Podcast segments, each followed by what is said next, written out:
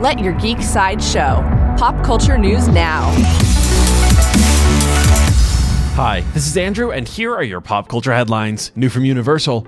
Universal is set to make a live action film adaptation of the animated franchise How to Train Your Dragon. Dean DeBlois will return to write, direct, and produce the film. The How to Train Your Dragon live action film will soar into theaters in 2025. Coming soon from DC, DC shared new character posters for The Flash. The photos show the titular character as well as Michael Keaton's Batman and Sasha Calle's Supergirl. The Flash will race into theaters on June 16th. For fans of John Wick, IGN shared a new exclusive poster for John Wick Chapter 4. The photo shows the titular character ready for action in front of the Eiffel Tower. John Wick Chapter 4 shoots into theaters on March 24th. New from Marvel, Marvel's newest series just premiered.